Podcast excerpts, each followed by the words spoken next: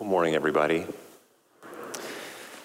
Um, first and foremost, Tracy and I just want to thank everybody for um, the cards, the emails, the text messages, the notes, things of that nature. If I have not responded yet, um, forgive me. It's been uh, a bit of a week. Um, but I certainly will, we will both take them all to heart and uh, certainly respond as soon as we are able. Um, on top of all the other fun stuff this week, of course, we had the ice storm, which prevented us from truly beginning the season of Lent. Lent began this past Wednesday, as you probably all know, on Ash Wednesday. And what you may or may not have known is that I was assigned to preach that day. And so I feel a little bad that it's my last preaching day, and I technically owe you two sermons. And so I'm going to do my best to combine them both into one, two sermons into one today, and still maybe get out at a reasonable hour. And we'll do that, I think, and it's appropriate because while we've been talking about Romans for the past few weeks now, I don't know that we've ever sort of unwrapped the context for which Romans exists or, or why Paul wrote it, because it's really all about two coming into one. And so, what was happening is around the year 49 in the city of Rome, the Emperor Claudius made an edict that all of the Jewish people were expelled from Rome. They all had to leave. Now, you got to understand that before that, these Christian churches, these house churches that existed in Rome, were made up of two different groups of people. There were Jewish people who, have, who had come to believe that Jesus was the Messiah, so they were Messianic Jews, and so they became Christians, as we would call it today, just to make it simple. And then there was another group of people who were like Gentiles who had become Christians. And Gentiles is just the general term for anybody not Jewish, right? And so within this church, you can kind of understand that there were Jewish people who had this long history of tradition and ritual of knowing who God is and was and will be. And they came to see that Jesus was the culmination of all of the promises and covenants that God had made in the past. And so they came to believe in this Jesus and they started these house churches. And then along came, we'll call them the newbies, right? The, the Gentiles into these churches, and they began to try and figure out what all of this meant how to live. Now, if that's the reality of the house churches with these two groups of people, then when Claudius makes this edict that all of the Jewish people need to leave, that means the Messianic Jews also need to leave. All right? So, what that leaves then in Rome is these Christian churches that are all made up of newbies, and they're Gentiles and they're Christians, but they still believe that God is up to something. And so during these years, while the Jewish people are exiled from Rome, they continue telling the story of Jesus, and God continues to be at work, and new people come into these house churches. Now, what types of people are they who come into these house churches? Gentiles, right? Because all the Jews are gone. Does that make sense? So now these churches are growing, but they are growing with these newbie types of people, and they're developing their own traditions and their own understandings and their own identity. Well, then Claudius dies. And in 54, I think, 54 or 55, because he dies, the edict ends.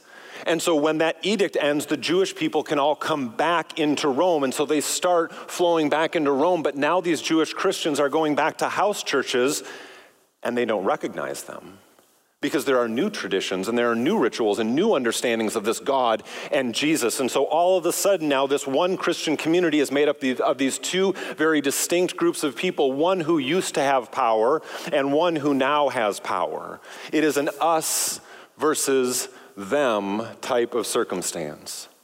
Now, that's going to be the context, and we read that in the Bible, but we also understand that this isn't just something that happened back then. This is the reality now and forevermore, right? Is there's this reality in our world that there's this little microcosm of the church, that there is conflict within here because power structures are changing, because people are coming with different understandings of rituals and understandings. And just like you and I have conflicts with us versus them, our per- people, versus those people, insiders versus outsiders. And Paul's message in Romans is that somehow the gospel heals all of these wounds that somehow the good news of Jesus Christ eliminates that us versus them and brings us all into one beloved community together. And so, how does he do this? Well, he does this just like I assume you or I would. He starts by addressing them. He starts by addressing the outsiders, if you will, the Gentiles. And so he goes through in the earlier chapters of Romans, and he says this about those people out in the world For since the creation of the world, God's invisible qualities, his eternal power and divine nature, have been clearly seen, being understood from what has been made, so that people are without excuse. He says, Look, guys, we know that we Jews had the law, but you all are without excuse because the what God wanted you to do is plain and clear for all to see. And so instead of doing what God just naturally wanted you to do, instead it says they have become with, filled with every kind of wickedness, evil, greed, and depravity. They are full of envy, murder, strife, deceit, and malice. They are gossips, slanderers, God haters, insolent, arrogant, and boastful. They invent ways of doing evil. And then, the worst of all, they disobey their parents. I know, right? And so what Paul is doing is he's just coming at these guys and he's saying, like, hey, I want you all in one community to begin to understand how to get along, but first of all, we've got to do a little work. And so he starts grinding and working and talking about, hey, hey, hey, you may be more in number now, but the us versus them, the in versus out, that's not because you are all screwed up. And you can imagine that when he's writing this, all the Jewish messianic people in the church are like, Amen, Paul. That's right, brother. And so then he addresses them. You, wait a minute, wait a minute. He says in chapter 2, You, therefore, you also, the Jewish people, you also have no excuse, you who pass judgment on someone else. For at whatever point you judge another, you are condemning yourself because you who pass judgment do the same thing. Darn it. You who preach against stealing, do you steal? You who say that people should not commit adultery, do you commit adultery? You who abhor idols, do you rob temples? You who boast in the law, do you dishonor God by breaking the law? And see, so what he's done is he has, he has brought both of these communities, both of who had a sense of arrogance or power or this, this aura, and he says, no, no, no, we're going to get you guys all together, but first we need to break you down. We need to help put you all on this level playing field. And so today, we're going to continue in that. That's in Romans 2, but this is where it starts in Romans 3, our passage for today. He says, What shall we conclude then? Do we have any advantage? That's the Jewish people, not at all. For we have already made for we have already made the charge that Jews and Gentiles alike are all under the power of sin. Do you see what he's saying? As it is written, therefore, there is no one righteous, not even one. There is no one who understands, no one who seeks God. Are you feeling good yet? All have turned away. They have together become worthless. There is no one who, we get it, Paul. Nope, you don't. There is no one who does good, not even one. Their throats are open graves. Their tongues practice deceit. The poison of viper is on their, vipers is on their lips. Their mouths are full of cursing and bitterness. Look at how he moves from like the head now all the way down. Their feet are swift to shed blood. Ruin and misery mark their ways, and and the way of peace they do not know, for there is no fear of God before their eyes. Paul is like from head to toe, from hand to foot, every aspect of every person. In case you haven't picked up on this, he's like, I am just grinding you all down because this is what it takes. You need to understand that you are dust. All the way back in Genesis chapter 3, it says this For dust you are, and to dust you shall return. You can see that that Paul is this is what he's doing in Romans. He's like, hey, I'm just grinding everybody down. I'm helping you see that like no one is better. There is no us in them. You're all together in the muck, and you're dust. For dust you are, and to dust you shall return. But now wait. This isn't actually the first time in the scriptures that the word dust is referenced.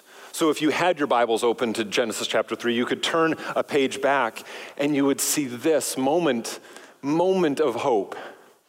Then the Lord formed a man from the dust of the ground, and he breathed into his nostrils the breath of life, and the man became a living being. It's not so much that we are dust and that means we are, are terrible or awful or anything. It's what we do with our dust. God has formed us out of the dust and He breathes into us the breath of life or the Spirit. And it's then when we come alive. You and I are all meant to be dusts, but we are vessels of dust meant to carry the very breath of God inside of us. But when we abandon that, God says to us, For dust you are, and to dust you shall return. But we have been made for something. We had been created for something larger. In Isaiah 43, this is the, the beginning of the move of God's covenant faithfulness and the promise to restore his people. God says through Isaiah, I will say to the north, Give them up, and to the south, Do not hold them back. Bring my sons from afar and my daughters from the ends of the earth. Everyone who is called by my name, who I created for my glory, whom I formed and made. Again, that reference to God forming and shaping, but it reveals here that you and I were created for something. We were created for God's glory. Now, I brought a couple friends of mine today to illustrate this point. This is my driver. Yes, this is a good, good golf cover. Shout out to keeping it golden. This is a TaylorMade SLDR. It is the hardest hit, hardest two hit driver on the planet, but for some reason it works for me. But if I were to ask you, what is the purpose of this? What was this crafted? This is made of titanium. What was this dust? What is it formed and made for? You would probably say to, made to hit a ball as hard as you can, hit a ball as far as you can. That's what you're supposed to do. It's the driver, right? All right, I'm not going to set it against that piano. Now, hit a ball as far as you can. I also brought with me, uh oh, I didn't practice this.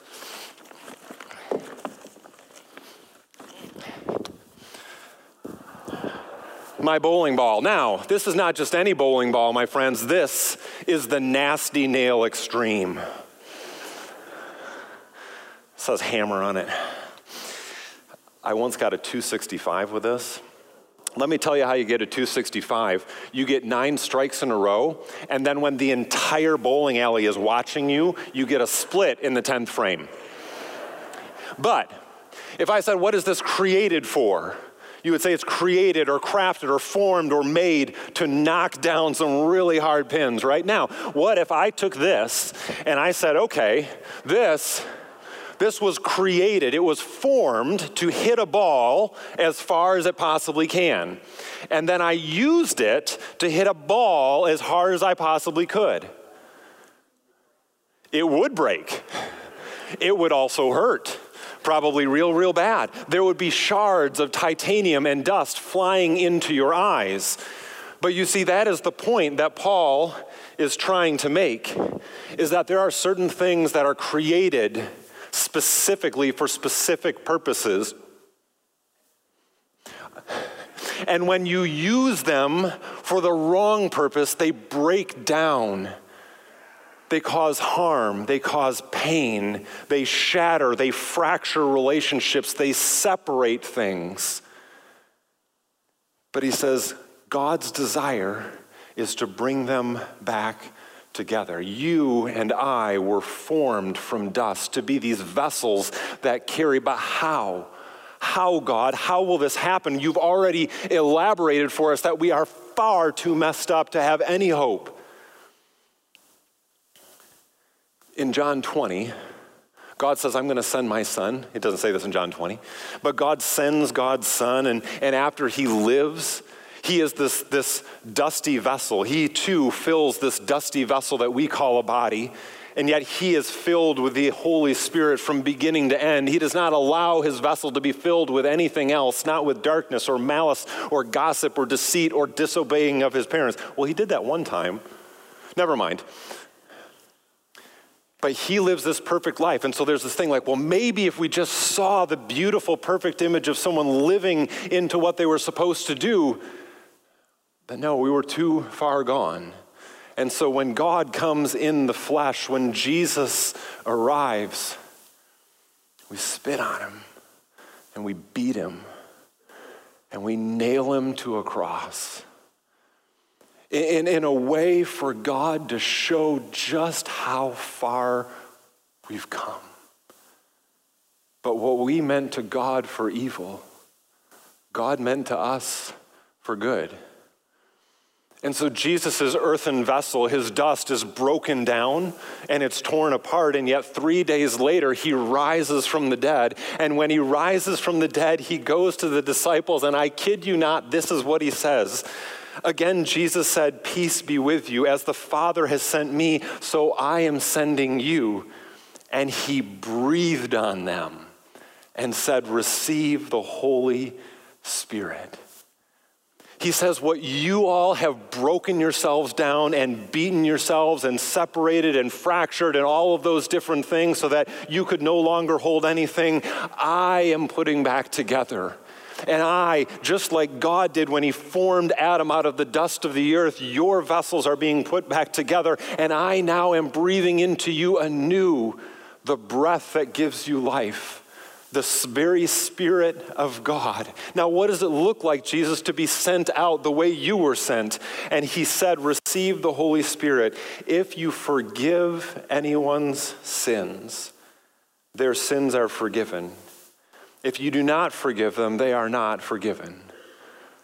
It's as though Jesus says, What all of this is about what your whole life is supposed to be. Your vessel that carries the Holy Spirit out into this world in life and hope and goodness is supposed to be about love and grace and forgiveness. You have the power to create the type of community that you want to see, and it comes through forgiveness. You can do it or you cannot do it, Jesus says. You can carry this around in your vessel, the Holy Spirit of grace and love and, and peace, or you can pour it out and you can fill it up with all that stuff that you used to do. I'm not going to force you one way or another, but I'm telling you that in me, all of this has been put back together. Now, Paul, in essence, says the same thing in Romans chapter 3, after he's done grinding everybody down, Jew and Gentile, there is no one righteous, no, not one, none of you. Your lips are full of deceit, your, your feet are quick to, to, to shed blood, like all these things. He grinds them down into nothing. But then he builds it back up in Christ. He says, But now, but now, what is, what is now? After Jesus. But now, apart from the law of righteousness of God has been made known, to which the law and the prophet, uh, sorry, now, apart from the law, the righteousness of God has now been made known, to which the law and the prophets testified. This righteousness is given through faith in Jesus Christ to all who believe. There is no difference between Jew and Gentile, for all have sinned and fall short of the glory of God, and all are justified freely by his grace through the redemption that came through Christ Jesus. What Paul is saying is as bad as all of you were, as dark and broken and shattered as all of you have been, as quick to rush in for blood or vengeance or violence or disobeying your parents or inventing ways of doing evil, as dark as you were, so the opposite of that was also true in God. As much as you were unrighteous, God's righteousness is now coming through. As much as you were in sin, God's justice is now coming through. All the bad that you did, as deep as that was, the love of God is infinitely deeper. He says, for, for the law that could not accomplish it is now matched by the righteousness of God. And now, how did he do that, right? God presented Christ as a sacrifice of atonement. That word atonement there is the mercy seat. It's the place from Leviticus 16 where it talks about the day of atonement. It's the day of bringing the community back together with one another while their sins are pushed out and back into relationship with God. God presented Christ as a sacrifice of atonement through the shedding of his blood to be received by faith. He did this to demonstrate his righteousness because in his forbearance he had left the sins committed beforehand unpunished. So see what God what Paul says like hey, God didn't just let this go. He came himself. He sent his one and only son to buy this, to purchase this back by his blood so that you could be welcomed. So when you go and you're like, How can I forgive anybody? They've done something too bad. That sin has been paid for. You're not ignoring it. You're acknowledging that it's been nailed to Christ on the cross.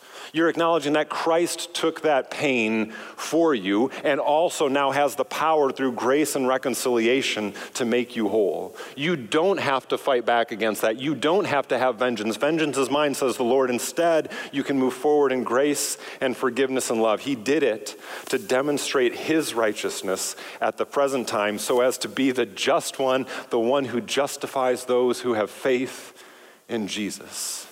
And of course, because we know we cannot accomplish any of this on our own, Paul makes it clear that all of this is accomplished through faith. It's simply by believing. It's simply by believing that we are broken and believing that God is the one who puts us back together. It's simply believing that those things that separate us are not too great for the blood of Jesus Christ to overcome. It's simply by you and I believing that we can once again be made vessels of goodness and create the type of world that God wants to see. If you forgive anyone their sins, they're forgiven. If you don't, they aren't. There's this guy, Jonathan Majors. I don't know if you've seen him. He's the new supervillain of the Marvel Universe, Kang. He's in um, Ant Man and the Wasp, Quantumania, which, good, good enough movie. He's also in the new Creed 3 movie. Spoiler alert, I bet he loses. But the point being, he is absolutely unequivocally on the rise as a superstar in Hollywood. If you see him around Hollywood, you always see him with a cup in his hand.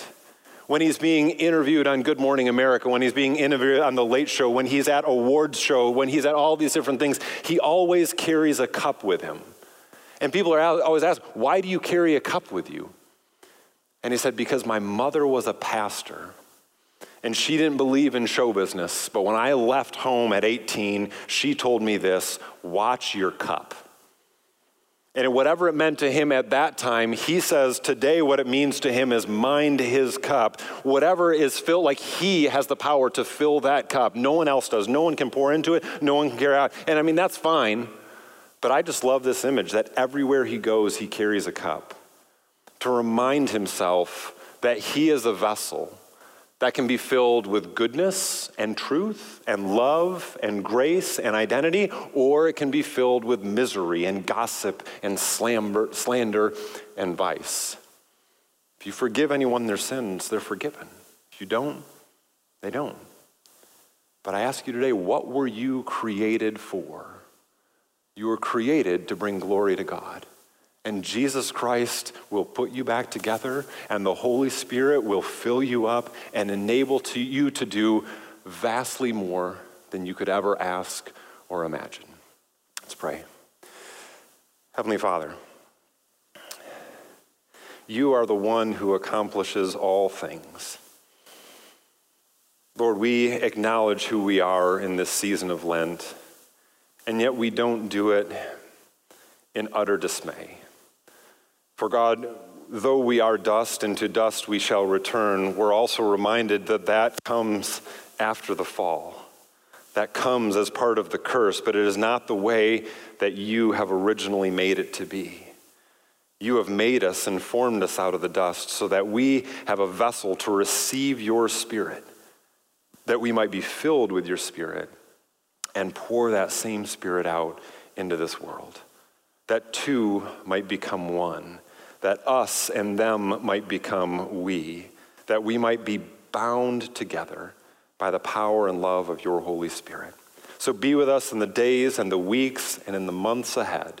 We honor and glorify you for who you are, who you say we are, and who you are making us to be. In Jesus' name, amen.